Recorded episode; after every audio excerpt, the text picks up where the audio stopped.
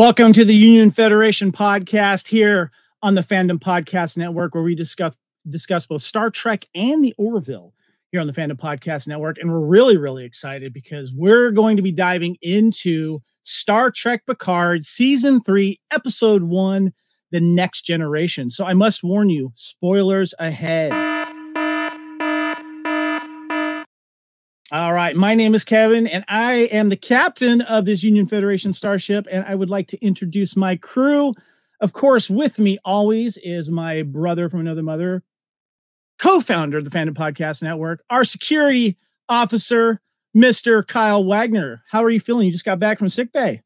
Yeah, I took a little trip to uh, Planet COVID. I don't suggest it for anybody, but I, I just want to say I want to thank you for repli- replicating me a nice glass of prune juice, Kevin. That's good. It's good to stay regular. All right. Now we have a wonderful crew today, including a special guest ambassador. But first, I must introduce our uh, first officer and counselor, Amy Nelson. What's up, Amy? Hello, hello, Picard season three. Happy dance. You don't seem excited one bit. No, not at all. i am highly disappointed to... in your level of enthusiasm for the for this, Amy. I've not watched it multiple times. I've not been to a watch party. No, no, not excited. Nothing.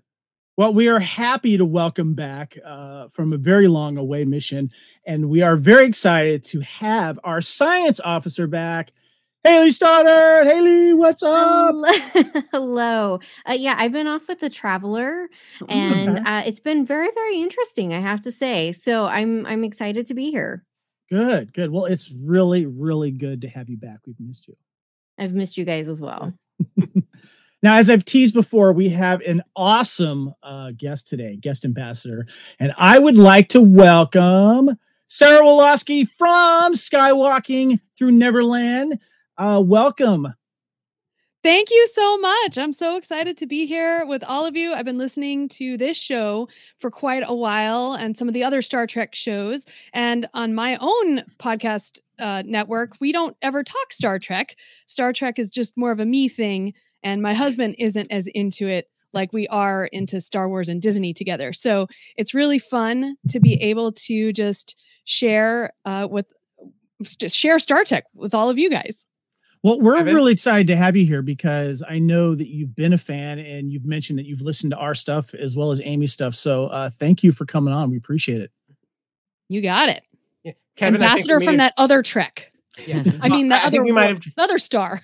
we might have just learned why Richard has never been the rebel spy because of his lack of love for Trek I think speaking so. speaking of Sarah, you're with the Skywalking Net, uh, Network, uh, and I have been uh, a fan of you guys for a very long time. You guys, as I mentioned on a, a recent podcast, we had you on Culture Clash Live, where you and your husband uh, Richard uh, released a really cool uh, video uh, movie, actually, I should say, a nine minute movie of his misadventures of not being chosen as the rebel spy on Star Tours for many years now. Uh, and you guys have been doing uh, covering Star Wars and, of course, uh, Disney related stuff for a very long time on Skywalking Through Neverland. You got several shows on the network. Uh, first of all, how is uh, the um, Rebel Spy Reject movie doing?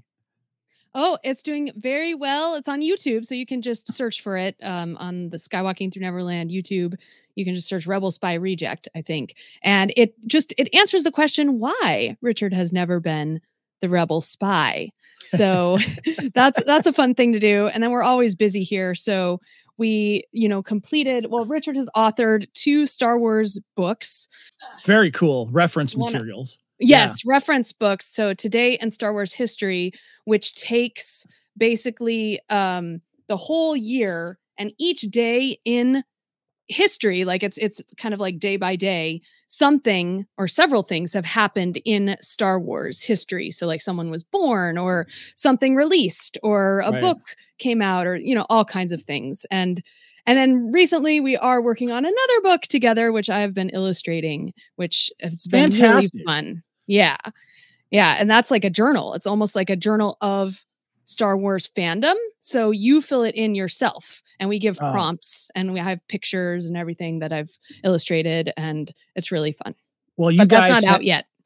well let us know when it does and give us you know tease and let us know we'll uh, we'll promote it uh, but also too you've had a wonderful um uh, group of friends and fandom that have surrounded skywalking uh, through neverland and uh, it's been fun to be part of that but i want to dive into your star trek fandom here uh, I was happy to hear how much you like Star Trek, and I was wondering if you could just give us a quick history of your Star Trek fandom and where it started. Yeah. So it started for me back in, I would say, early high school or middle school when Star Trek Next Generation was out in syndication. And my mom and I discovered it together. And so we watched it together, like however, when it was on TV. I don't remember when it was, but we really loved it. And we bonded over the fact that Data reminded us both of my dad because he is very engineer. yeah, he's very analytical. Um, and he- so we always would tease my dad about it. And so, but also not only Data, but Picard, I just was so drawn to him as a character. Um, he's just so, just such a commanding president. Press. Oh my God. I'm like so excited. I'm like, such a commanding presence and uh, his whole personality i just i was just so i was like in love with picard at 16 i've always been into older men and yeah Well, I know Fair you're enough, crush on fair enough. Harrison Harrison Ford, which I also have. so Yes. that's understandable. So Yeah. yeah, but i do want to share sorry one Yes. more thing Yeah. that mom and i did purchase like one of our only star trek things we have we we purchased this data back i would say in 1995 and he's all like kind of messed up but like um he- we we like to hide it when i lived there at at home we would hide it around the house around the kitchen for each other to find so it's a very very special figure that is so cute. I love that. That's awesome. Yeah.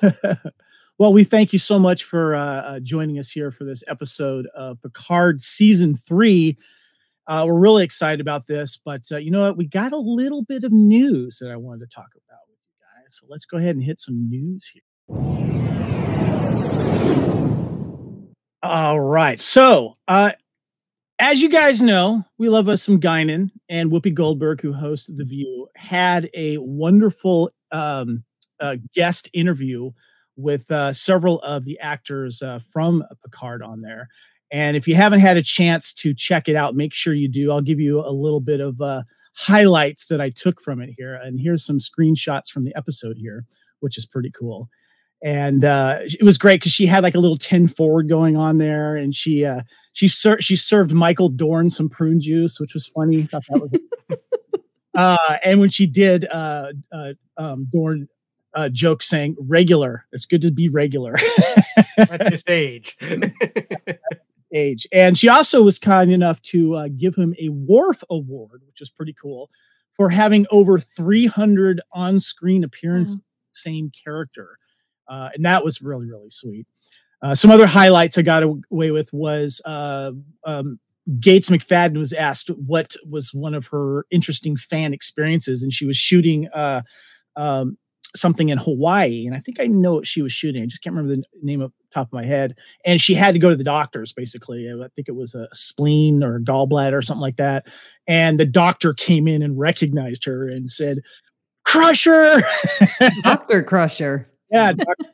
So I thought that was funny. And uh, Gates was interviewed saying how she loved, uh, you know, because everyone was wondering what happened to Crusher, and she loved the fact that she got to get some action going on, and that she was kind of her character, uh, Crusher, was kind of doing a Doctors Without Borders in space.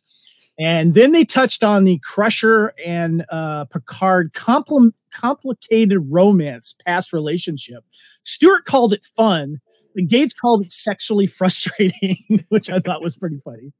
Uh, and Stewart teased that there's a resolution to the relationship uh, coming in this final season of Picard. What that is, I don't know. Uh, but there is something that Stewart said that I think fans might need or should hear about his comment regarding what has been going on with season one and two, because he was asked, you know, how are you feeling about, uh, you know, what's been happening? As we know, season one and two has been a little polarizing with some fans. It hasn't been exactly what they wanted. Uh, it's gone in some interesting directions. And Stewart said that he is deeply satisfied with the run of Picard. He didn't want to do a sentimental revival of what they've already done. They wanted to showcase uh, the change in people in 30 years, including Jean Luc. And Stewart teases, quote, he will be changed by a life experience we haven't seen yet. And uh, that is, of course, the character Jean Luc.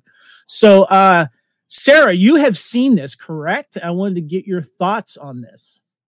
Oh yes, I definitely have, and um, you know, Whoopi Goldberg just is such a welcoming presence among the cast, and almost a, I would say, like she's the glue that ties the cast together. So to see her interviewing all of these people was really cool, and to see their relationship, it's just so, it's gratifying to know that these characters that live in your head together have formed relationships themselves over yeah. 35 years and to see that relationship bloom and blossom before your eyes on these shows is just i love it.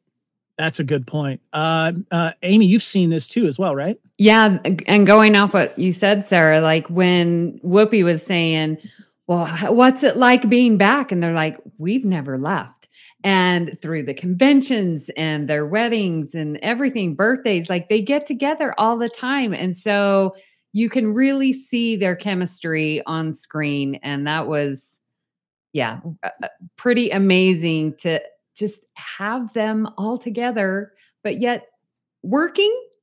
So they're still having fun. I just, I love it. Kyle?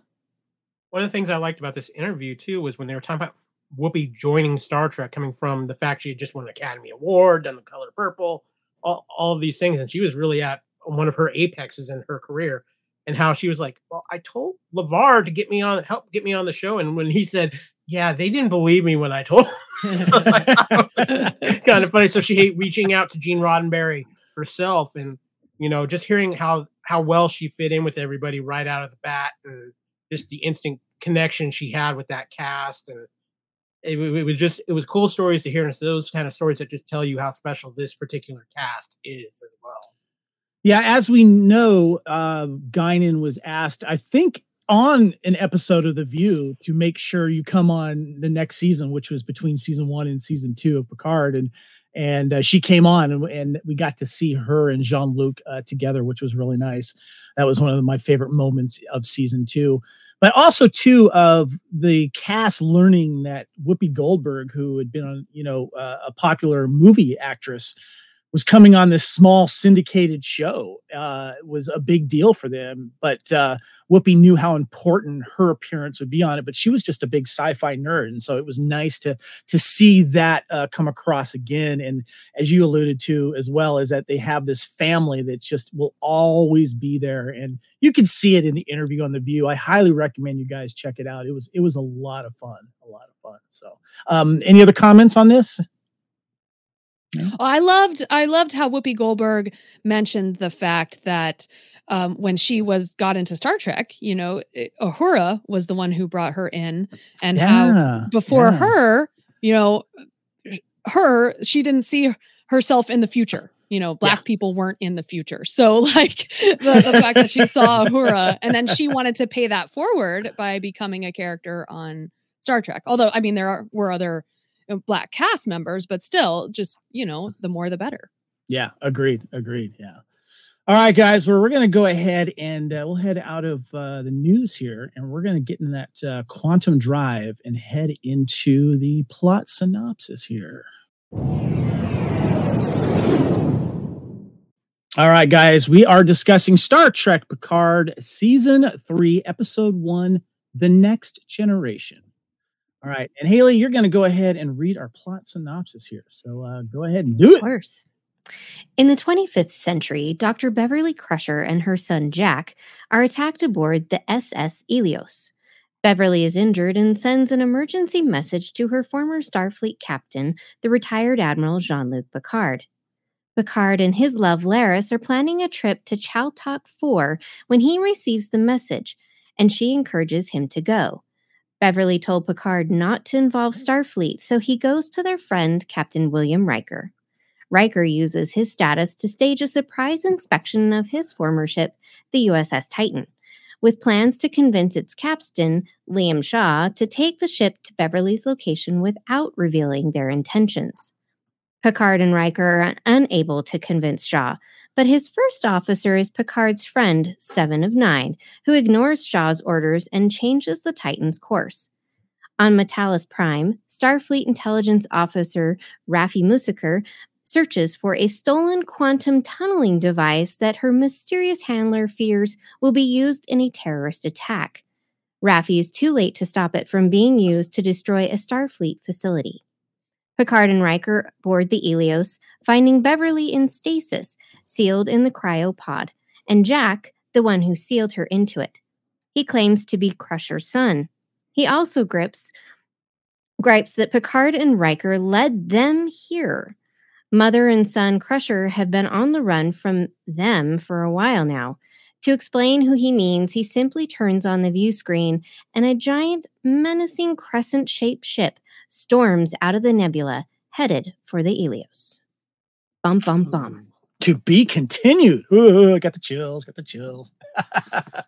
All right. I want some first reactions to this because I know everyone was looking forward to this. We were teased. We were getting original TNG cast members back. Sarah, let's start with you. What were your first reactions?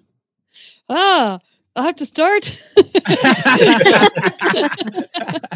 um, so I I liked it. I mean, so okay, so I I really liked it. I thought it was interesting that they come I mean, beyond Laris and Picard being together, they completely kind of threw out the last two seasons and just said, "All right, boop, reboot, we're starting something new." Which, I mean, admittedly, they did that in season two as well, a little bit, except for the fact that we got Raffi back and the woman who became the Borg queen. What's her name? I forget her name. Yeah, yeah, Yeah, we we had yeah. them back. Um, anyway, but so let's see. So I liked it. I I thought it was kind of a slow burn, honestly, through this particular episode. And right when we finally got to the end, where for one thing, Raffi gets to a place just on time to see this terrorist attack, which is horrifying because not only does this building like fall down, but then they use some kind of technology where it falls like on other buildings right next to it. Did you guys notice that? I was yeah, like, it was, yeah, it was the, uh, the the rubble was poured Yeah. through another one and then destroyed some more property Yeah. next to it. I, I, I was not expecting use of the portal gun from Portal. In Yeah. It was Doctor Strange came through. yes. Yeah. Yeah. Yes, Yeah. it was like the portals, right? From just used a very different way than in Yeah. Marvel. Yeah, I love that.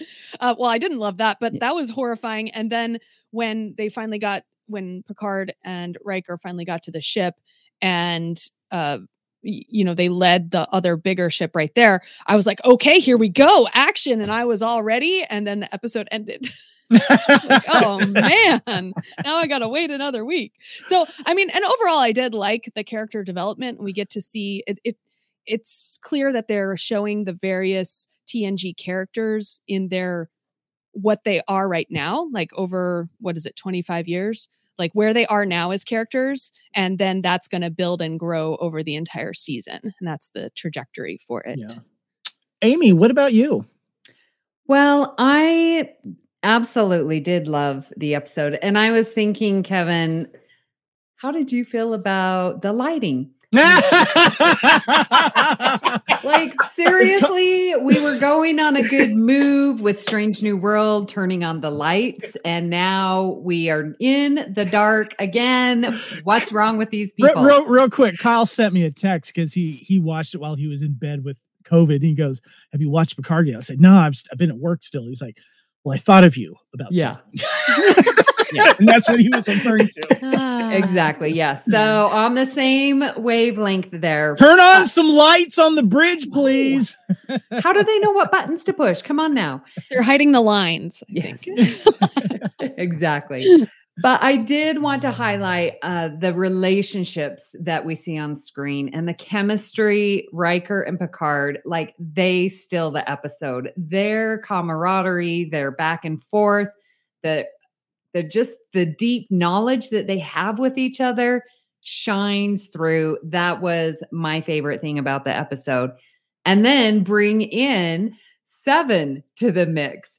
And, you know, you can't talk to Kevin that way. Well, that's how I talk to a friend. Well, of course, because then that re- just references all of season one and season two, right? So that dynamic and Riker and Seven are just, they're really good together. And I am not a ship person and I barely even noticed them. But man, that Titan refit was beautiful. Very well I could see it. It was shot well, lots of angles. I thought it was really, really well done. Okay to say that you enjoyed the Star Trek ship porn. That's what fans. Yes, I did. I'm, I found the ship porn channel. Yes. but why is why is the gener- the D Enter- Enterprise D called the fat one? What's Oh, up with that? Because of the I didn't- hole. Yeah, Yeah, it's so it's- big. Yeah, nobody it's wants the the fat one. Yep. No one All right. wants it. Oh, that was so funny. Haley, it's been a while. I need your uh, your Star Trek uh, fandom in here now. Uh, what did Okay. you think of the first episode? Uh yeah, no, I enjoyed it. Um so I actually just sat and watched it cuz work has been chaos for the last 3 weeks and uh so anyway, so I just watched it today after I finished my notes, but I I enjoyed it, but then I was also like, wait, I'm totally confused. So have we just disregarded everything that happened last season because those were the prime characters and I thought they thought they were stuck in like 2024 and now they're back to where they are and Laris is alive and like all these different directions and I'm like, okay, I'm to roll with it, but I'm That's exactly what- I'm to go with it. And it's just a reset and it's fine because that happens in Star Trek a lot. But I'm like, wait, okay, all right. I thought we were starting like from where they were and I thought they were going to get back to where they needed to be. And like somehow that was going to throw in the rest of the cast. So I'm just going to roll with it. Um, and and whatnot but uh i did enjoy it it was it was really nice to see um all of these characters that we know and love and i have to say gates is freaking hot y'all um she I was crushing. I was has aged so beautifully and i love it uh just to kind of throw this in uh, you know we talk about how women have to color their hair and and women feel they can't go gray and they can't have salt and pepper and all that kind of stuff and i have a client who was coloring her hair and coloring her hair and coloring her hair and you know, she's older. And I thought, you know what? Embrace it. Be comfortable because I think women can be just as beautiful as men with gray hair and with silver hair and salt and pepper hair. And she is stunning. Agreed. Agreed. All right, Kyle, what are your thoughts on the first episode? First and foremost, I can answer the question of what Beverly Crusher has been up to for the last 20, 25 years. Kevin, you will appreciate this because Beverly Crusher had attended the finishing school of Ellen Ripley and Sarah Connor during that time. Yes, this is true. Yeah. so the, everything at that opening sequence with um, Beverly Crusher was phenomenal, and I, I love that ship design that she has too, and her kind of doing the Doctors Without Borders. I thought was a great setup. Obviously, the heart of this episode is the Picard and Riker relationship. I do like that they gave us a little time of Picard and Laris too, and I think that's going to be one of the questions people are going to start talking about throughout the season. Who do they want? Do they want Picard Crusher or do they want Picard Laris? I'm kind. Of, Got to be honest. I'm kind of still in the Picard Laris. I think she's a good match for him, but that's that's just my personal opinion. But everything with this episode was so great. Um, just the chemistry that Patrick Stewart and Jonathan Frakes have is just timeless, and it's one. It's one of the, and I love the fact they even reference it as like Butch Cassidy and the Sundance Kid, kid, and they're talking about we're not really going in with a plan. It's a rouge, Jean Luc. It's a rouge. and, and, and I think everything with Seven of Nine was uh, very cool, and seeing where she's changed and going into Starfleet after everything that happened in season two. Really kind of like the Blade Runner look of the planet Raffi was on at the beginning of this too. I thought I think it was kind of neat to see that kind of corner of Star Trek, and I I have my suspicions of who might be her um deep throat, her dark her dark contact. Um, I'm going to be curious to see how that plays out. And then, of course, the revelation that um, Beverly has another son. I'm curious to see where this is coming from and what the connections are there. But overall, a great episode, but I also have to add um biggest jerk captain. I know we Kevin, we talked about this off mic. He still leaned a little Jellicoe, but I mean, no, I'm going. I'm going Jellicoe still. uh, you don't talk to Picard and Riker like that. I'm sorry. uh, Haley, you want to say something? Uh, uh, yes, I I have a plot twist. I'm gonna call it right now. Oh, please. Nella Daren comes back, y'all. Oh, yeah. Let's hold on. Let's just throw in Vash, and we can let them all fight it out. Well, if we're doing that, then I want to see Anij in the mix too. We're just throwing out all the Picard's past flames here. I love it. uh, N- Nella Daren was the musician. I remember that she played the piano, if I remember correctly. Yep. Right? Yeah, that was a good episode. I remember that. And they went into the uh, Jefferies tubes to get better acoustic sound. Right. That's right. That's cool. So Uh, do we think? Sorry, just for No. for the son, for Beverly's son. Like, I really don't know who. Like, do we? Is oh, anyone Oh yeah. thinking who the? Is it the captain's son? Like, would it be Picard? Oh, it's or did they? You think it's Picard? Like, I do. Was there Mhm. Yeah. ever an episode where they got together like that? Like, I don't have a. I think we'll find that of- out. Maybe I don't know, but yeah. Think But about it looked like he- him, He has Yeah. not talked to her for 20 years. She cut everybody off. right? Yeah. What's a bigger reason Right. Than that? Yeah. Can- can I throw Picard's son part- could Picard's son could become a target too. you know? Exactly. Well, and we saw that out in something to that TNG. There was an episode where someone, where the one Ferengi thought that this one dude was Picard's son and went Yeah. after him. You know, Yeah. so like it's it's been a thing before. So Kyle. um one of the big things that's always been with Picard, and he even was a little bit last season, was the fact that his legacy isn't carrying on per se. He didn't. He never had an ans somebody Yeah. to take over Yes. and carry on the name Picard. This seems like a good way to do that. Yes. Oh that- that- man. Yeah, he's had a heartbreaking uh, family loss, you know, that we saw in Star Trek uh, Generations, and so yeah, definitely. Um, so I just had a couple notes I want to bring. up. I really enjoyed this, as you guys mentioned, seeing uh, Picard and Riker together. You know, we had some good moments in season two with them too when they went to uh, Riker's planet and hanging out and chatting and stuff. And um, I just love the scene they're on the bunk beds. that was great. Talked about having to pee more now, and I thought that was realistic. But one of the things that really jumped out at me, and, and I, I'm going to ask you this, Sarah, because I know how music is a big deal for you. Uh, the music in this episode was just amazing, and uh, like the end credit scene, um, Oh, uh, Oh, Jerry Jerry yes. Goldsmith's score from Star Trek: First Contact, I think it was. Yes. But just in Yes. general, uh, your thoughts on the music, Sarah? Yeah, I okay. I mean, immediately, First Contact is my favorite Star Trek score, bar none. And then to couple that with the original Star Trek Next Generation, the end, the part end part of it at the end credits, I was just like turning it up. I'm like, sorry, sweetie, I'm turning this up. Um, and and like just basking in the music because they couldn't have chose two more perfect compositions. I will say that Star Trek Next Generation is the only series I will listen to the whole opening. I will not fast forward because it's amazing. Mhm. So, yeah, and actually I was surprised they didn't put those the musical credits at the beginning like they have Mhm. for most of the other Star Trek series uh recently. However, they always have that little button skip and it's like no stop that so i'm glad they put it at the end so that there wasn't a skip button you couldn't skip Mhm. it um, Yeah. i loved that and overall the music yes i think it just it really leaned in to the romantic era the classic like 90s scores Mhm. that just beautiful music so i loved that the other music um, that they used the didactic music um, that was playing like the the songs Mhm. I don't know what they were referencing to because I, again, I, I don't know that like as much Star Trek as I do like Star Wars. So do you guys know any of those songs that had the you know words? There's some trivia to those. I may have Okay. some in, in the trivia section, but I don't remember. But there was reference to it. Amy, you you got something? Yeah, it's a song written in 1938. I don't want to set the world on fire. Um, Ooh.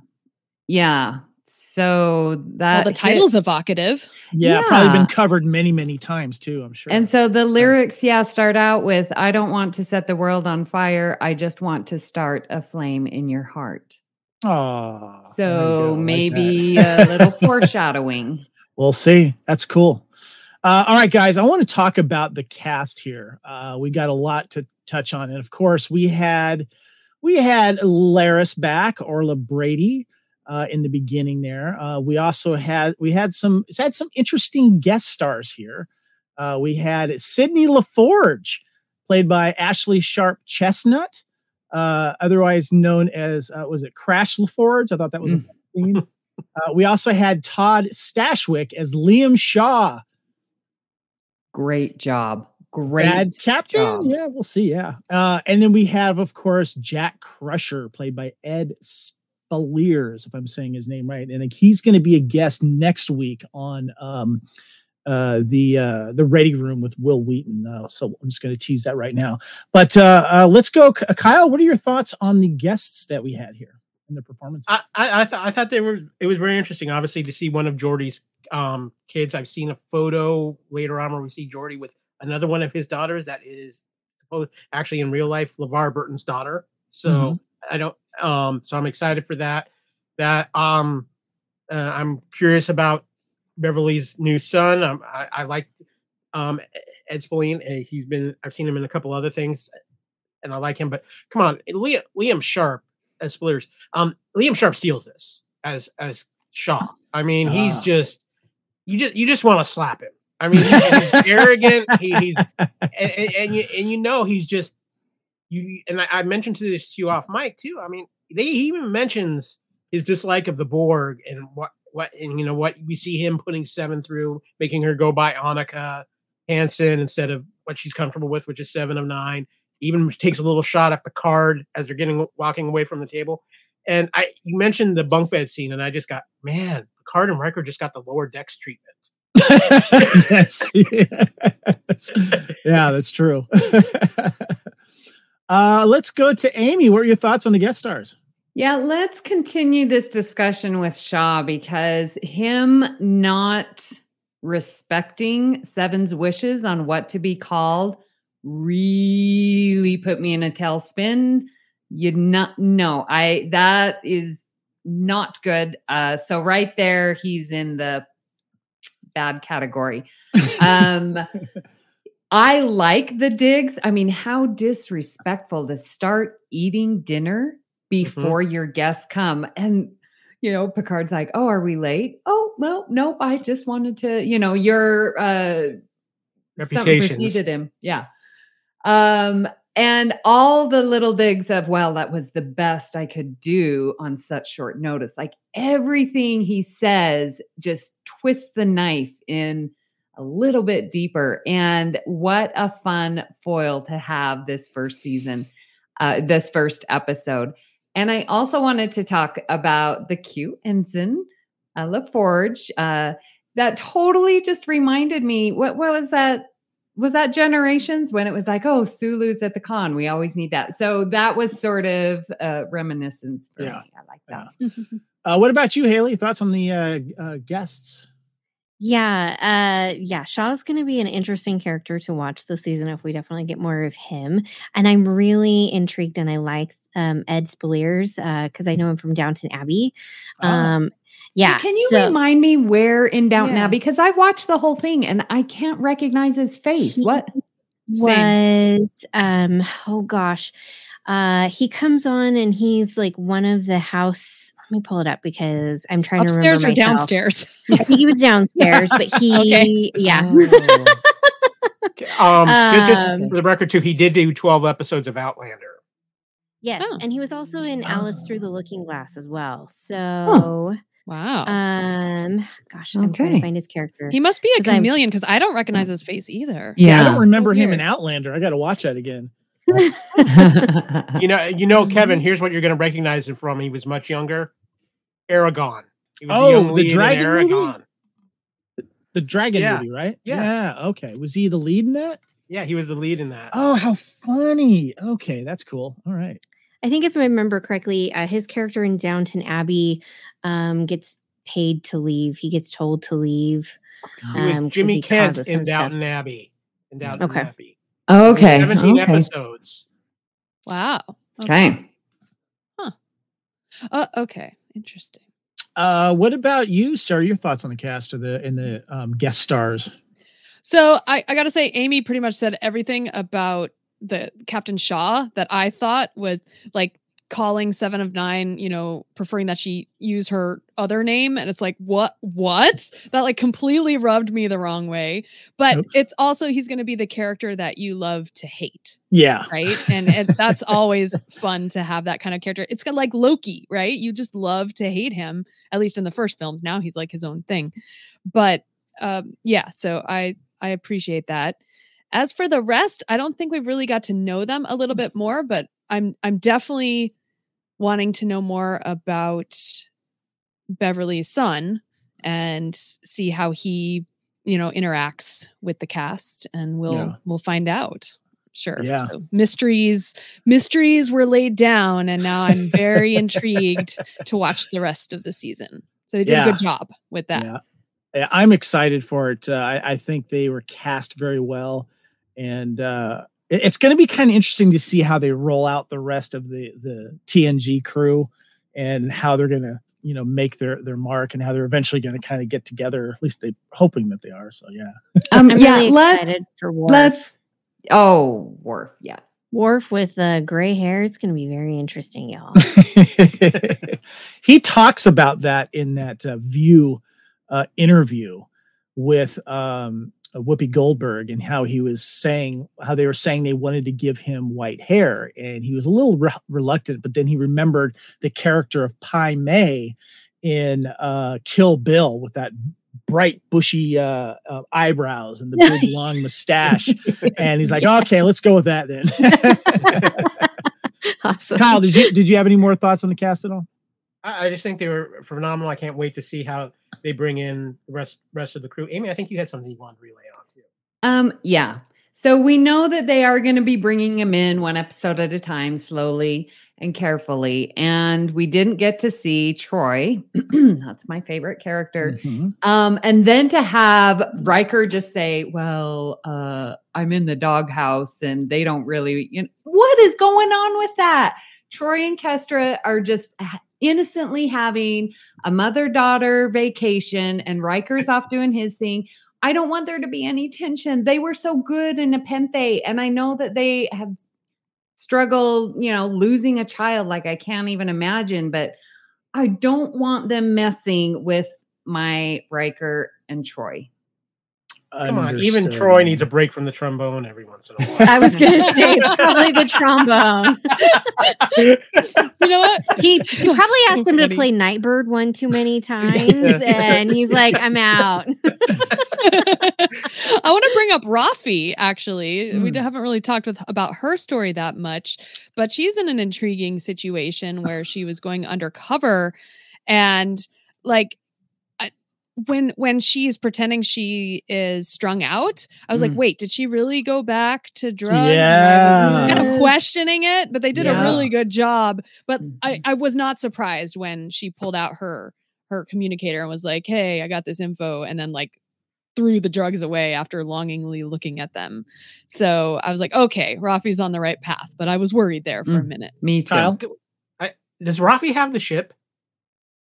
Does Yeah, She, she The has La Serena. last the. La Serena. She, is that- Oh, Yeah. does, 'cause does she have? Is that the? La- It looks like the background with the engine and everything. Like Yeah. that looks like the La Serena. was- So. Well, when when it comes on before they actually show her sitting there and looking at her granddaughter and Mhm. and whatnot, um, if you look, they she's tried to mask it, but it actually is the La Serena on top of the building. Like they come in over top of it and then go in.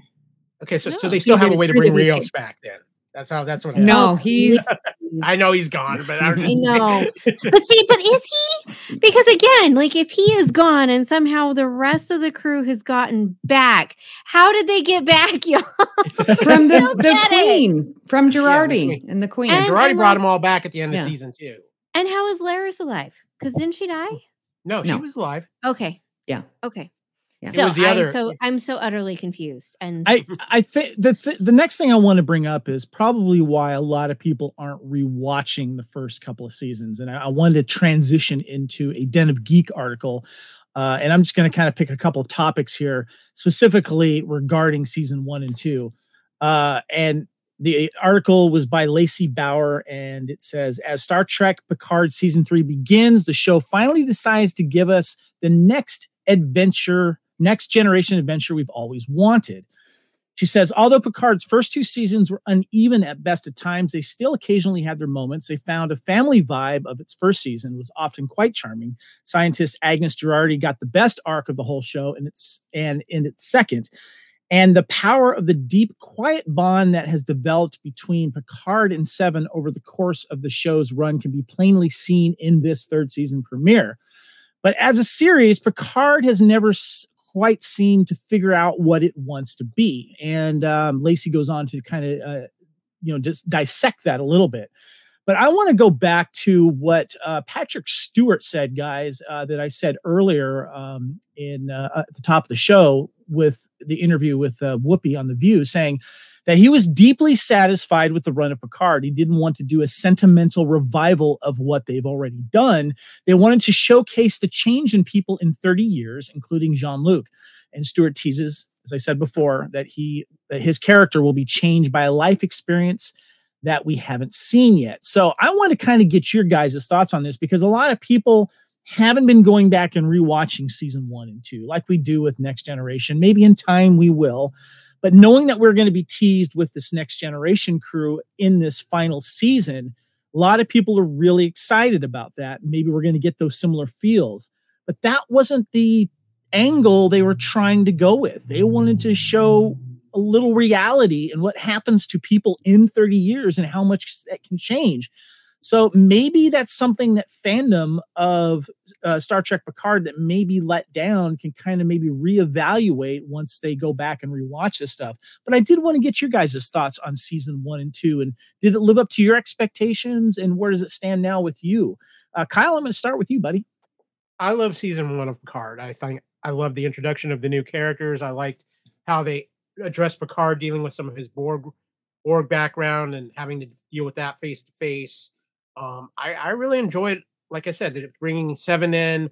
I, I really enjoyed all the new characters, and I think that was one of my biggest disappointments of season two was we got into this whole time travel thing. Yes, people were excited about Q being back and everything, but and Whoopi being back, but I, to me, season one was a lot of fun. Season two was a little too dark for me. Season two with the time travel just felt like really this is where we're going when we have so many possible other possibilities we could have went.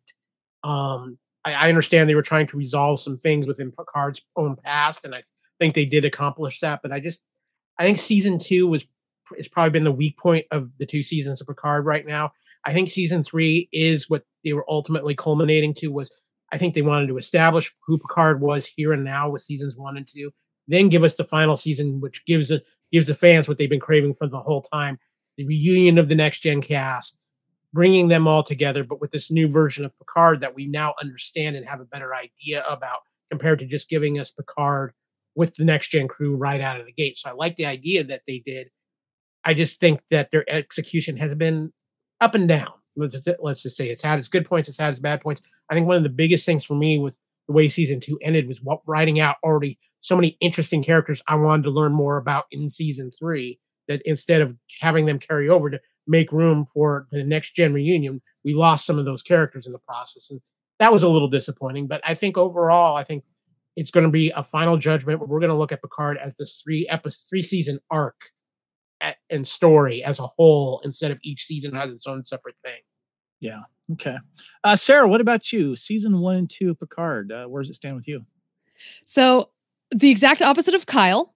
So season one, I knew I liked you, one- Sarah. so season one, the first episode, fan freaking tastic. I was in. You had it started with the data. It started with Picard. Oh, it was so cool, especially having just rewatched the ending of the whole Star Trek series.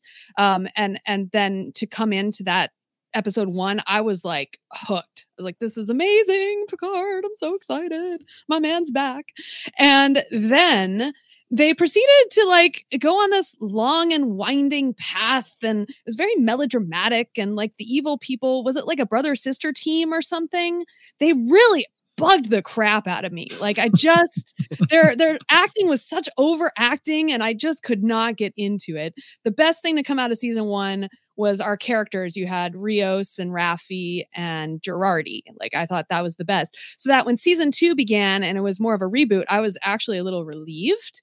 And I loved season two because it had everything that I loved best about uh, Star Trek Next Generation, which was Picard and the Borg and their relationship. You throw in seven or nine in there, it's like, holy crap, let's let's see where this goes, you know, because she's had her Borg time, and then Picard has been Locutus, and oh my god, amazing.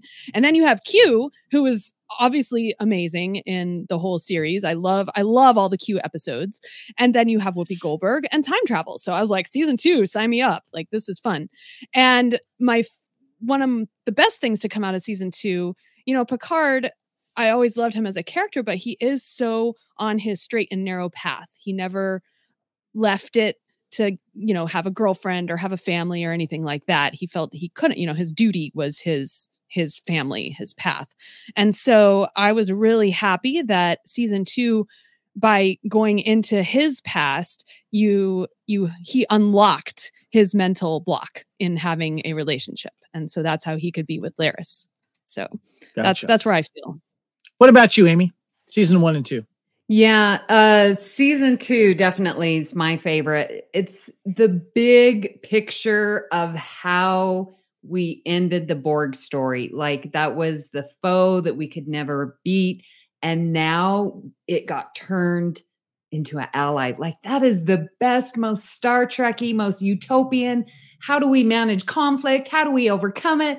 Those big ideas are what excite me. And that's why season two is my favorite. Now, like the movie Generations, I love that movie, but there's certain things that I just don't remember because I don't want to. Data's humor, I can't stand it. Um, oh, come on. life forms. Da, da, da, little life, life forms. forms. Open sesame. I have a magnetic personality. Anyways, so I get to pick and choose what I remember, and that's what informs whether I like it or not. For me, season two, I really, really enjoyed it. I didn't enjoy the father and that whole mother and the, but the Borg part, loved it. And same with season one, like the data. Oh my gosh, that that last episode, I will never get out of my head. And so season one is there, but for season two is so amazing. And then, like what you were saying, Kyle, like with Picard starting the episode with him and Laris together, just reaffirmed everything that we saw in his struggle with season two in overcoming uh, his boundaries, his walls, his thought process of can I be with someone? And we get to see, oh, yeah, is it going to work? And I, with you, Kyle, am definitely wanting to see Picard and Laris together. Gotcha. Haley, what about you? Uh, what about the first two seasons? You know, I am I'm kind of in the middle. Like there's there's aspects to both that I like, but then there's plenty of just as many aspects that I don't. And in going in this and and when I was there at the convention and Patrick Stewart came out and he said Picard's coming back. I never had any reservations or expectations going in of like he's going to bring back the old crew. This is going to be a reunion of all the TNG. I was like, I'm full in of something that is going to be completely different. And so I've I've had episodes that I've liked and episodes I didn't like and things that I liked and things that I didn't. And in both of the first two seasons. And so to wrap this up and kind of come bookend it all with returning of you know most of our cast if not all of them from TNG and kind of saying here's the end of like this story. Like it's not going to end to end. Um it's kind of nice because all right we're going to have like a reunion a reunification good word uh of like these characters and where they're at with their lives and how people come and go, but there's those people who are always a constant for you. And I think that's what this last season is really going to be. On top of obviously, there's got to be something that we're fighting, right? Which is somehow, I'm guessing Raffi's going to join in and they're going to be like, hey, we got to find this red lady or whatever. We got to find these people who have stolen this device, yada, yada. Chaos ensues. Um, Picard and crew save the day and then go on again, like the series ended, of everybody just kind of, we knew their story continued. We just weren't seeing it anymore. Yeah, So- that's you know, I for me, there's things that I enjoyed from both the first and the second season, but the problem I had with them was not finding them real watchable. Uh, because there were certain moments and character moments, uh, as you guys like. I love Jurati in the first season, and and uh, uh, the thing with the cloning was interesting, I thought, and uh, and then you get to season two and Seven of Nine and the Rangers and and the Borg, and I was really excited about the time travel stuff because Star Trek has always excelled at time travel, doing it well. But I didn't feel the time travel really uh, hit home with me as a lot of the TNG and you know DS9 and, and other Star Trek has done. Uh, it was still entertaining, but it didn't quite like you know hit it out of the park like the previous episodes have, and or you know even in the movies. But I, I found more moments that I enjoyed, but not enough to go back and rewatch them and I do judge my movies and television series by rewatchability. And, and there's some where I'm fine that I really like, and I'll just wait, you know, and, and revisit a number of time. But I, you know, it'll be around, and I can always go back to it. But uh, knowing that here in season three, being the final season, and that TNG cast is going to be back, I'm hoping it just kind of sews it up into a nice little bow, and then enough is referenced to where uh, you know maybe I'll go back and rewatch those and stuff. So. Uh, but I, I'm really excited. Uh, but before we go on, guys, we're going to take a little break here, uh, here from the Fandom Podcast Network, and let you know what other great shows. And uh, we got some ready room discussion, some trivia and Easter eggs, and uh, we'll wrap things up. We'll be right back. Thank you for listening. We hope you're enjoying this podcast. Here are the other great shows on the Fandom Podcast Network Culture Clash, where we discuss the latest in entertainment and pop culture. Blooded Kings, our show covering the entire Highlander universe. Couch Potato Theater, we celebrate our favorite movies. And Time Warp, our fandom flashback show discussing a year in movies and our favorite retro movie, TV, and pop culture topics. Good Evening, discussing all things Alfred Hitchcock.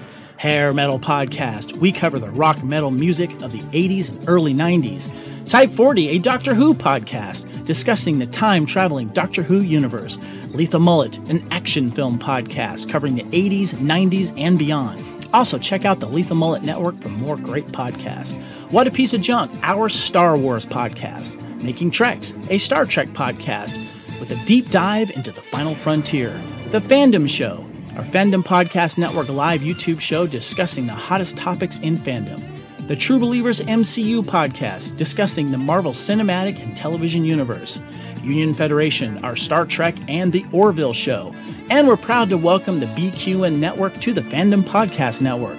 Please visit our friends on the BQN Network, a Star Trek Universe podcast that also includes your favorite topics, movies, history, superheroes, and more. You can find the Fandom Podcast Network on YouTube.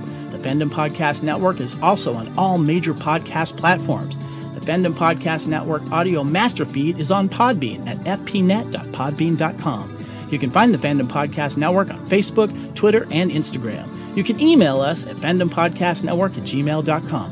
Thank you so much for listening, and remember, respect others and enjoy your fandom.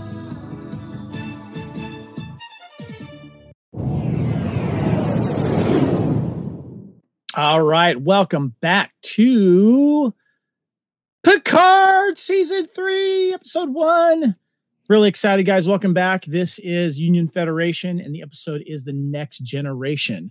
Uh, we're gonna have a little bit of fun though, right now, guys, because uh, we've got some Star Trek trivia and some Easter eggs. Thought we'd kind of go into that real quick. But I wanted to ask you guys: Was there any Easter eggs that uh, uh, that came out to you that you thought was kind of fun? Uh, little nods here and there. Anything that jumped out at you, Kyle? I mentioned it before. I love the little lower decks thing they did with Picard and Riker, putting them in the bunks and just kind of giving them that little bit of that lower decks treatment. I thought that was a lot of fun. But I mean, really, the whole episode is filled with a ton of Easter eggs, and that, we expected that for this whole season. This might be the plethora, plethora of Easter eggs throughout Star Trek Picard season three. Sarah, did you notice any? Just the first contact music at the end. I was like, oh, Gotcha. it's first Yeah. contact.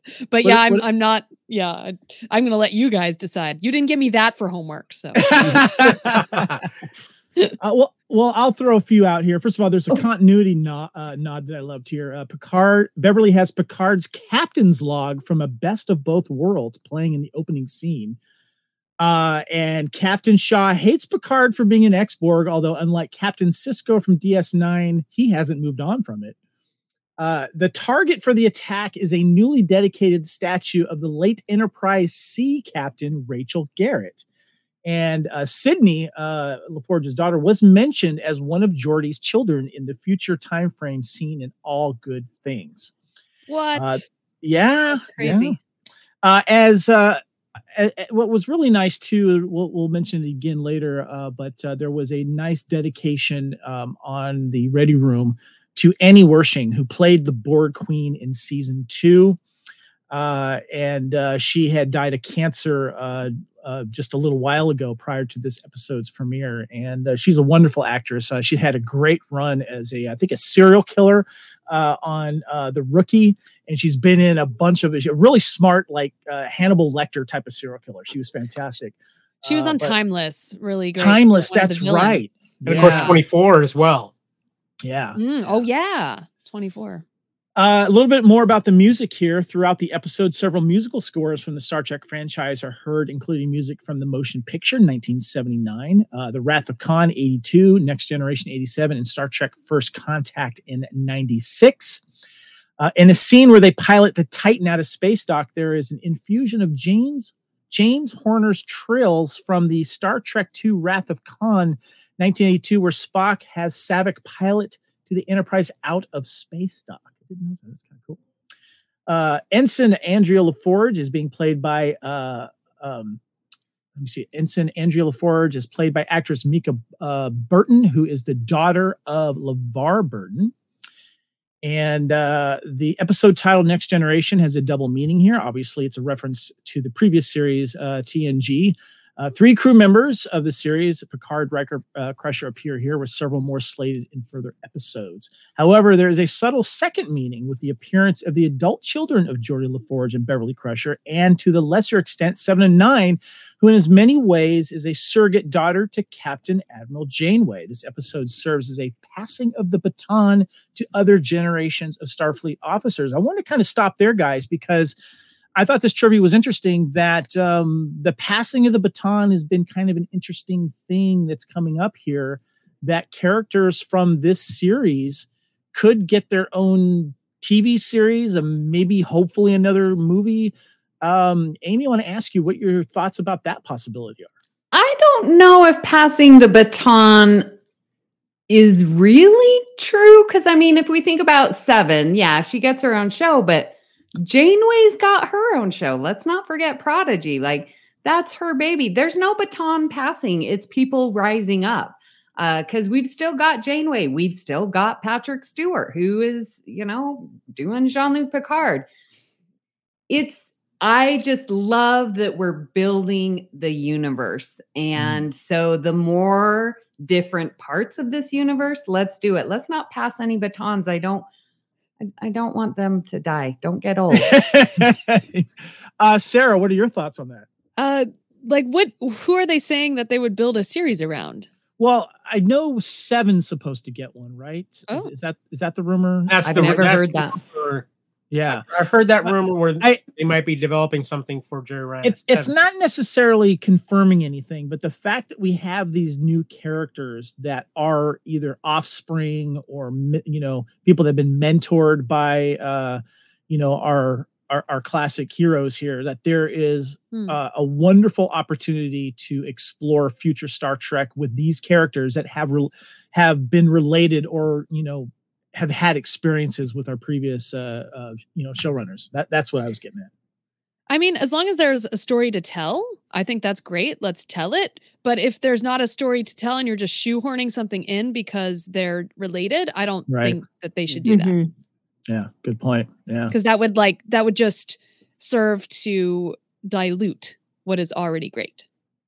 Understood. Uh, what about you, Haley? Thoughts on possible? Yeah, like Sarah was saying, I think it's really difficult because you don't want to just make something just to make it happen. Um, I, I, the biggest thing that I could see out of all of this is them to turn around and make a series based off the Titan. Um, I know a lot of people who love the books would really love that. Um, so I think that would probably be like a logical step just because you could. I think it's harder if you say okay we're gonna we're gonna make a series around this particular character especially one where you know if we have enough established stuff it's really difficult to expand on that in some way. I could see them doing like a short you know maybe three season 10 episode a season type thing with with seven where she was with the rangers like before she joined starfleet. But it'd be really difficult i think with some of these characters unless there's enough growth and development to really say we're gonna do a series about this character over here. Um just because i mean you could but it'd be really kind of difficult and they would Yeah. be putting themselves kind of in a corner a little bit um whereas my one book says they would be putting themselves in the box and we don't want to be in the box we want to be out of the box What about you, Kyle?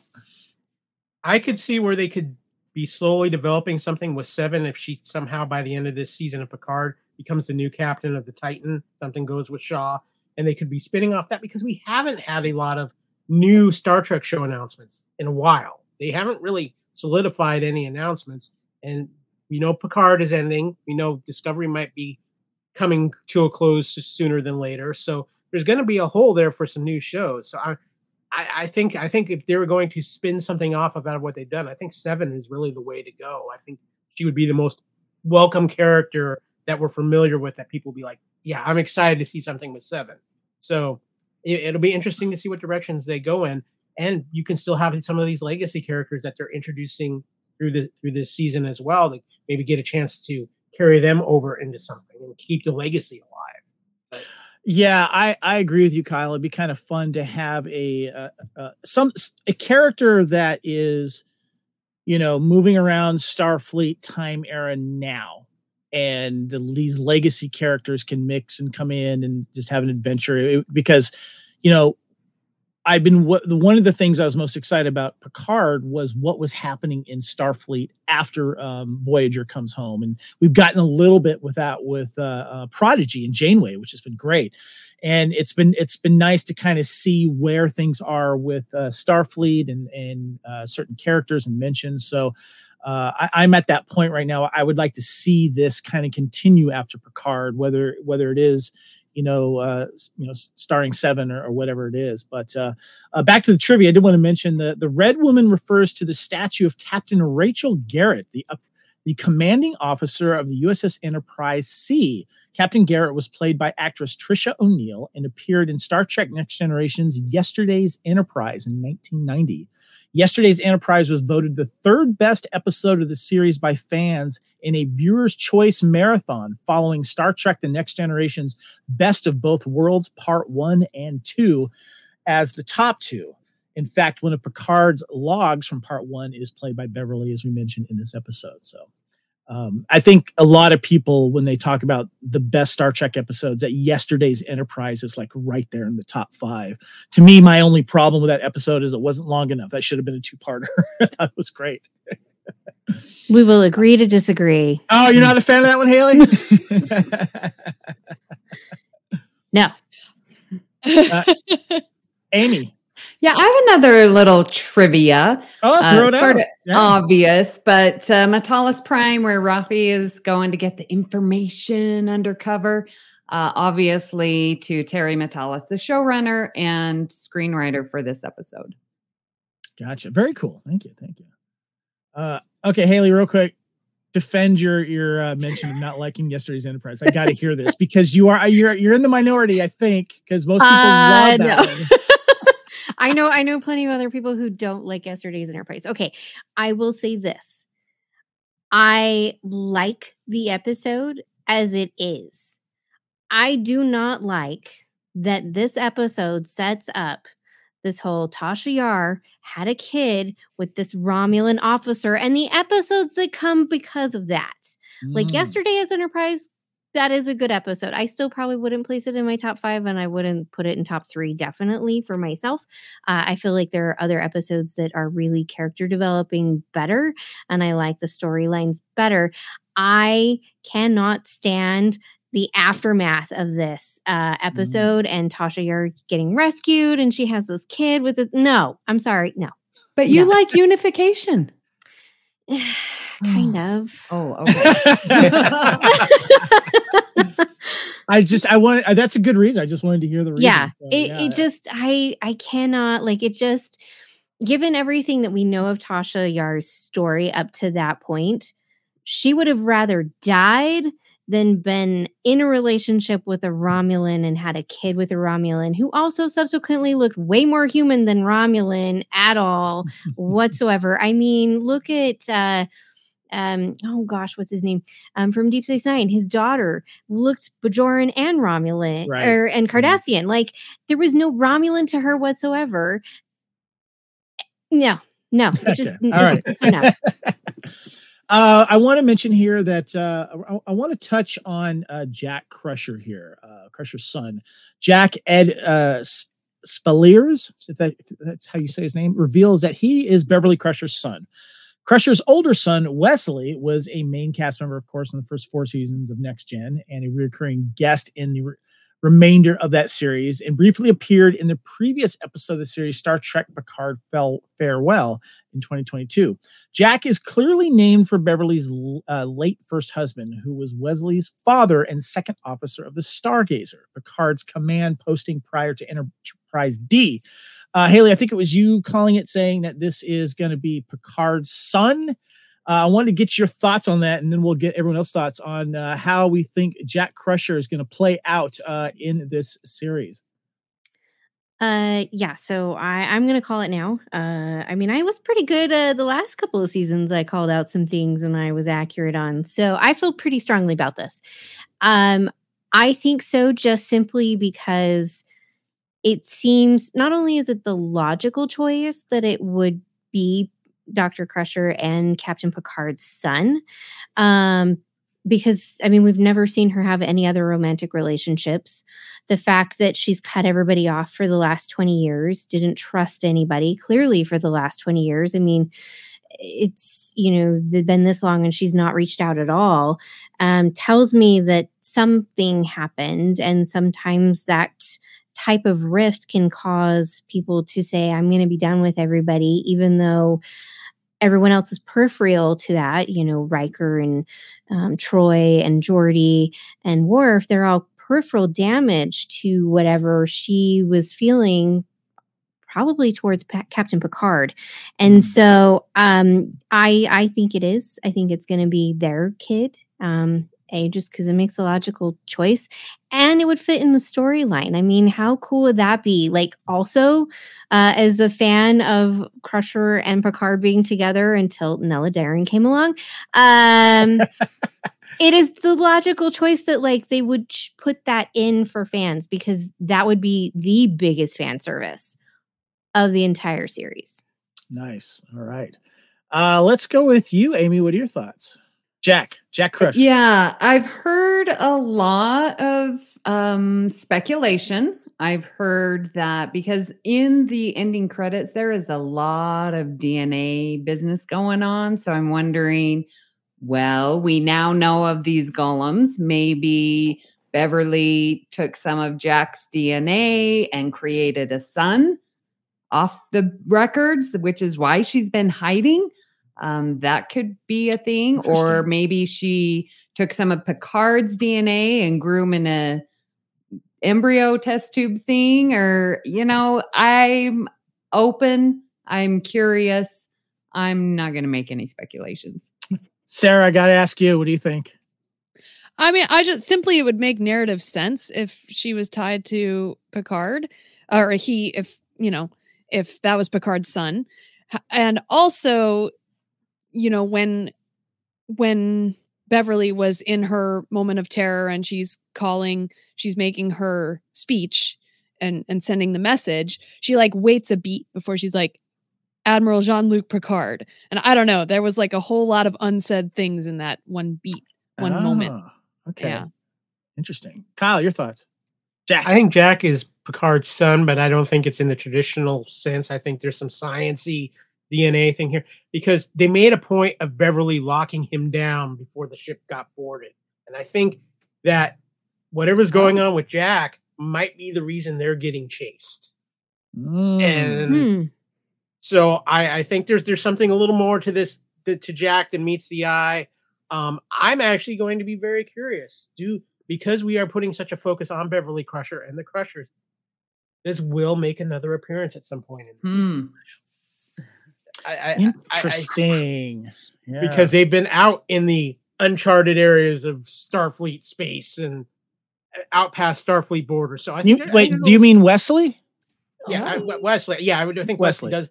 I'm curious to see if Yeah. Wesley is going to make an appearance Yeah. in in this season before it's all said and done. Wil Wheaton, as you meant the actor. Yeah, Gotcha. Yeah. Okay. Gotcha. Team Well, Wesley. Well, it's Mm-hmm. obvious all of you are a lot smarter than me because I didn't think about that stuff.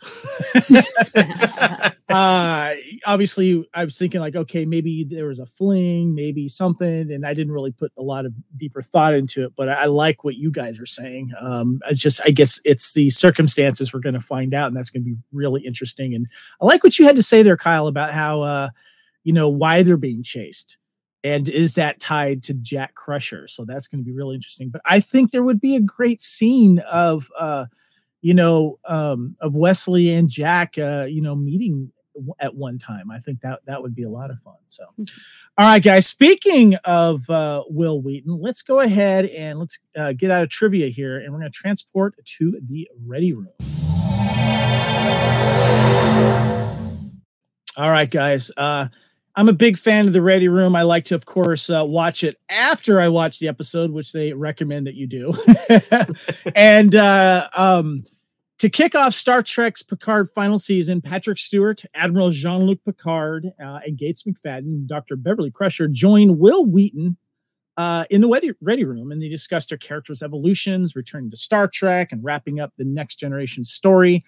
Uh, executive producer and showrunner Terry uh, Matalas uh, previews the adventures to come this season. And uh, plus, uh, don't miss a good look at Beverly uh, Crusher's history and the Picard Riker relationship. And of course, there's a wonderful tribute to Annie Wersching at the end, too, that is a must see. And we get a quick little clip to uh, Star Trek uh, Picard season three, episode two, called Disengage. And uh, I wanted to kind of just touch on a couple things here. First of all, I love the introduction that Will gives uh, to um, uh, the interview, and you know calls uh, you know Gates space mom. You know he says space son. That was a lot of fun. Uh, but I'll, let's start. Haley, you saw this, right? Uh, I wanted to get your thoughts on this episode. I got about halfway through. So Okay. um yeah. No, I really I I keep forgetting to watch this. Uh as we know, this is a running joke on the show. If I haven't watched it, Amy's watched it, or Amy's watched it and I haven't watched anyway. Uh so yeah, so we go back and forth. But um I really enjoy it. I Wil Wheaton is absolutely wonderful. I've I've had the privilege to meet him and he is such a delight. And uh, as a person who always loved Wesley Crusher, uh, I, I love watching it just um, to get to see his reactions, especially when he gets to bring on cast from the TNG time frame, um, because it is such a reunion, and you feel so much uh, comfort and joy watching him talk to them and ask them questions about how things go. And um, the time that I did get to meet Will, uh, Gates was also in attendance. It was actually at FanX in Salt Lake. And um, he does, he refers to her as Space Mom and kind of probably always has because, uh, you know, he was young and a kid when, when they were sh- filming and uh, kind of second mom, so to speak. And so I really loved uh, their interview and their interactions. It's really, truly wonderful to see that. So that's about as far as I got. Gotcha. Sarah, did you see this? Yes, I did. I Please I give us your thoughts on the Ready Room.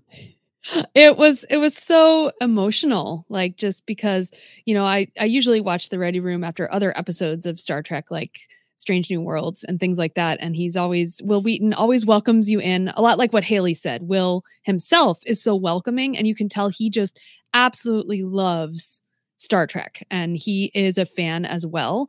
And it's so nice when an actor is in the fandom too. Like Mark Hamill is like that as well um, for Star Wars. He understands fans because he was or he is one of them. So Wil Wheaton is like that.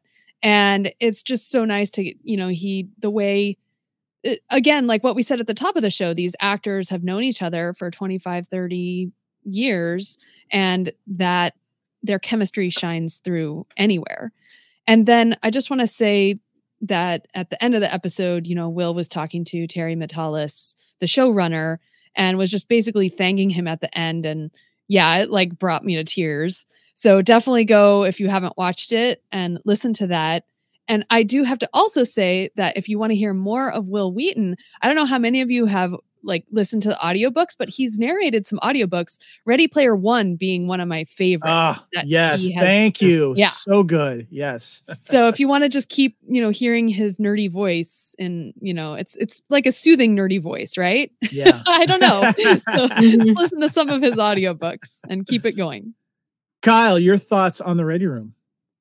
I thought this was the best episode of the Ready Room he's ever done. Um, obviously a very emotional one for his first time, I think, really in on TV that we've seen him with his space mom in a very long time, whether it's just been in an interview or whatever. Ever so that was really great. And of course, you know, just whenever he's on and he he's talking with Patrick Stewart, whether Patrick's there on set or has been through video chat, that you can just tell it's it's it's very much just almost like a father son or even grandfather son kind of relationship that they have. I think he, maybe he has kind of that grandfather thing with uh, Patrick and more of a father thing with Jonathan Frakes, but it's just you can just feel the love and the family feeling that they have, and also just everything. This whole episode was just very emotional. Um, he did a great tribute to Anne in this episode as well, um, and just talking about everything with this episode. And I think if you grew up with Next Generation, this probably hits most of the feels as far as just all the emotions of Next Generation. There's some great stuff from Jonathan Frakes where they interviewed him, talking about his relationship with Patrick Stewart as well. I, I think this was an absolutely outstanding episode of the Ready Room. And I've got to jump on what Sarah was saying too. Um, Wil Wheaton has done all of Ernest Cline's books. And so he's done Ready Player Two. He um Ernest Cline had another book, and I'm, the name is escaping me right now. But it's it's, it's like a, Armada. It's Armada, Armada, that is Armada. it. Yeah. Armada, and Yeah. he does the he, do, he does the audio book of that too. All of them are so much fun because you can see how much he's geeking out talking about the things that are in those stories. So Yeah. definitely check those out. But yeah, in my opinion, the best episode of the Ready Room Wil Wheaton. Behind me, I have the three keys uh, to Ready Player One up there. Actually, the, the three keys that they have to find in the book. So yeah, Cool. uh, I I thought this was great uh, episode. It hit the feels on many many notes, and the thing that I found actually kind of fascinating, to be honest with you, was also the interview with Terry Matalas because he talks about being on Star Trek Voyager is like a PA, and then he goes to Star Trek Enterprise and he he creates these relationships with people that he's working with, and he gets a, a more important job there. And how he kind of hung around the Star Trek universe whenever there was a film or whatever it came out. I think he'd been to conventions as well. And now he's the freaking showrunner of Star Trek Picard. I mean, stick around for a while, see what see what happens to you. I thought that was really really cool. Um, and of course, just seeing uh, um, you know Gates and uh, and Patrick Stewart just hanging out with the Space Sun, I thought was great, and uh, it was it was just you could just see the family vibe that they have together. Uh, and then also uh, discussing the the uh, relationship between Picard and um, um, Riker, I think, is something that does that that should be highlighted as well, because you can see the trust that they have with each other, not just as the characters, but also as each other. And it's just one of those family reunions that they get to experience all the time on these shows and at the conventions, and that came through. And and um, I just want to give another shout out to the Annie Wersching tribute at the end. Um, I got to say that um, uh, Wil Wheaton does a great job uh, because he had her on last season, and that was his really only engagement with her was that interview that he did. But he did talk about there was a convention that he was at, and the uh, Picard crew was there. uh, and Wersching was with uh, you know several of the crew members there, and we're having a good time. But he didn't like go and like you know step in their moment, but uh, he wanted to say how how just how wonderful she was and how she was enjoying being part of the Star Trek family. So uh, make sure you stay around towards the end; it's really worth it. So. Uh, with all that said, uh, Amy, are you going to go watch it now? Absolutely. Wait, do I? You did such yeah. a great job recapping it. Gotta have Wil Wheaton say, hello, nerds. Yeah. yeah. All right, guys, I want to wrap this up here and I want to get your final thoughts. So let's head on out of the ready room. All right, Sarah, I want to start with you. First of all, thank you so much for coming on. Hopefully, we can get you on again the rest sometime this season as well. Uh, it's it's so nice to hear Star Trek coming out of you. I've been talking Star Wars with you for so long, and trust me, I love that. Love uh, what you and Richard have done, and I've loved the time that we've spent together, either at Disneyland or at Star Wars celebrations. It's so cool to talk Star Trek with you. So please give us your uh, final thoughts on uh, the next generations here on Star Trek Picard season three, episode one. It so it's really cool to be able to podcast about Star Trek as well as Star Wars and Disney and Marvel. So thank you for giving me the opportunity. and I so far, I mean, honestly, like I've been podcasting now for 10 years. So it's kind of like, well, if I can't talk about something I've watched, then it's like I haven't watched it you know, if I can't podcast about it, right? so I'm glad that because it really makes you analyze and think about what you've just watched rather than just intake it and move on. And I really like that about the show. So having just listened to you guys and bringing up all the Easter eggs and stuff, I'm I'm actually going to go and like watch the first episode again mm. and and you know look at look for more easter eggs look for more fun and just think about what you guys have all said about the episode as well and i i mean i really enjoyed it and i'm just i'm eager for more like they just gave us a little taste this was the appetizer and i feel like we need some more courses Awesome, awesome, Haley. It is so good to have you back talking Star Trek. We've missed you so I much. Know. I've missed bed. you guys too. Yes, and definitely. I I have to get your uh, final thoughts on uh, episode one here of Star Trek Picard season three.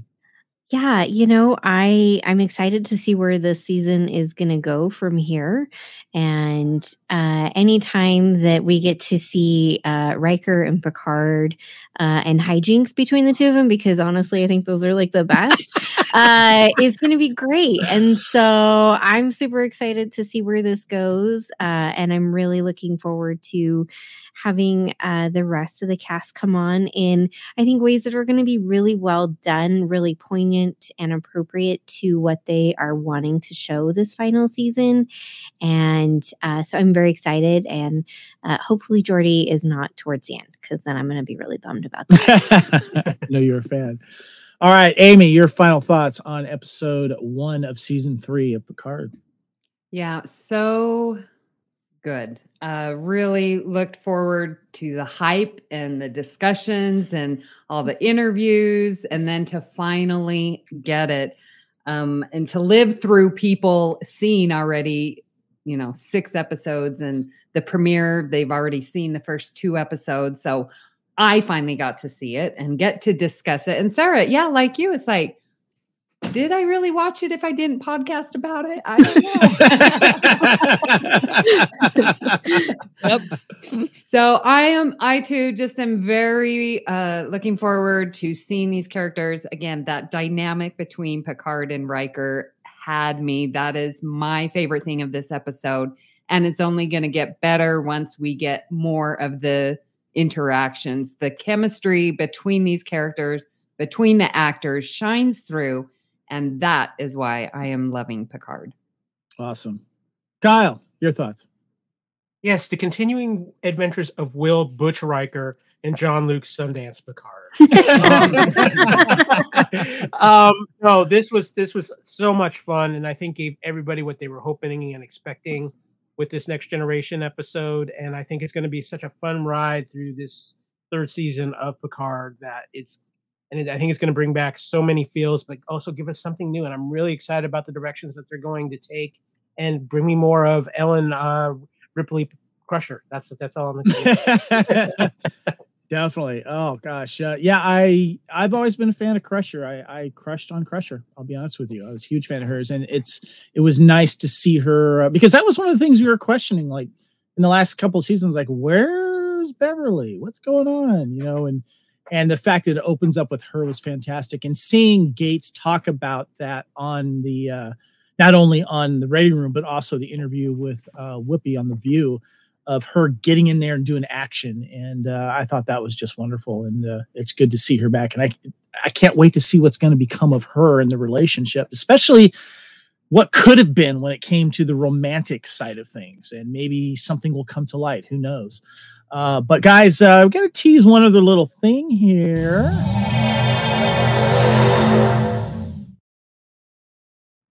we like to look into the orb of prophecy and the next episode is uh, episode two called disengage and uh, I, I, got a little tease here a synopsis of on uh, imdb saying aided by seven of nine in the crew of the uss titan picard makes a shocking discovery that will alter his life and put him on a collision course with the most cunning enemy he's ever encountered meanwhile raffi races to track a catastrophic weapon and collides with a familiar ally. Hmm, curious where that might go. So yeah. Um, any anyone want to throw anything out there what we might see regarding next episode? Or are you just gonna wait? Anybody? Uh, Amy. Yeah, Worf. I think we're gonna see Worf. If Raffi's gonna, you know, collide with a familiar ally, I'm yeah, Worf. I love it. I love it. I love it. I love it. All right. All right, guys. Well, let's go ahead and let's get into uh, some subspace signals and some contact information. All right. This is Union Federation, episode 157, Star Trek Picard, season three, episode one, The Next Generation. And you can find the Fandom Podcast Network's Union Federation on these subspace channels. First of all, if you're watching on YouTube, thank you. Please give us a like and share us out. You can find uh, the Fandom Podcast Network on YouTube. And our master feed for all of our audio podcasts can be found at fpnet.podbean.com. And uh, also, please check out uh, the Fandom Podcast Network on all your major podcast platforms. And Union Federation is also on Twitter and Instagram. And also, please check out our Union Federation uh, Facebook group, too, where we talk about, of course, both Star Trek and the Orville. And I did want to mention, too, that uh, our last episode, we had we discussed the Orville, the lost episode uh, the Sympathy for the Devil novella, which was supposed to be between episodes eight and nine of uh, season three of uh, Orville. So make sure you check that out. That was really, really cool. Uh, my name is Kevin. I am on Twitter and Instagram at Spartan underscore Phoenix. Kyle, where can we find you? You can find me on Twitter at a Kyle W or on Instagram at a Kyle Fandom. Um, looking forward to what's coming. I think we're in for a ton of surprises. And I just want to say real quick too, that was a great show you guys did on the or on the Orville's missing episode. Um, I know I was down and out for that for that episode, but guys, you did a phenomenal job with a very very interesting and hard to discuss topic. But mm, yeah, phenomenal job. Yeah, that, that was interesting one. That was good. Uh Haley, where can we find you? What's what's going on with you? well, lots of go- been going on with me. Again, the traveler's been keeping me very, very busy. Uh, but you can find me on Twitter. I am at Trekkie01D. Awesome, awesome. And Amy Nelson, you are of course are hanging out there at the BQN. You got a couple podcasts. Where can we find you? Yeah, uh, check us out on BQN. Um, we are dropping episodes of Union Fed there, and I am also co-hosting All Good Things and Galaxy Class. Um, thank you to you guys. Galaxy Class will be doing live podcasts, and Yay! we also will be covering Picard. So I get to talk a lot as usual, but that's nice. what I do. Um, however, dot dot dot, I have the amazing opportunity to be going on the Star Trek cruise that is Woo-hoo! leaving. So I won't be here for the next two episodes, um, but that's where I will be. You can find me on Twitter at Miss Amy Nelson and, of course, in our Facebook group. Awesome. I would like to thank our special guest ambassador, Sarah Woloski. Thank you so much for coming on. You're, the, of course, we mentioned before, skywalking through Neverland Network there, Skywalking Network. Uh, let people know how to find you guys and what are you up to? Oh, Mute. wait, you're on mute. I'm mute. there you Sorry, there's loudness in the background. Okay. Yeah. So we are at skywalkingthrough and there you can see all the shows on our network. The main show is Skywalking Through Neverland, where my husband and I talk Star Wars and Disney and Disney parks and Marvel. And uh, it's a really fun show. We've got some shows coming up. The Mandalorian is coming out, and Richard and I may be doing something in relation to that, which we can't talk about, but we'll be talking about it on the show when we can talk about it. So that'll Nice. be go. Very, fun. very yeah. nice. Awesome. And then, yeah, what else? I, I also host Neverland Clubhouse with two sisters where we talk about Disney parks or Disney films. Our latest episode, we talked about the, a Goofy movie.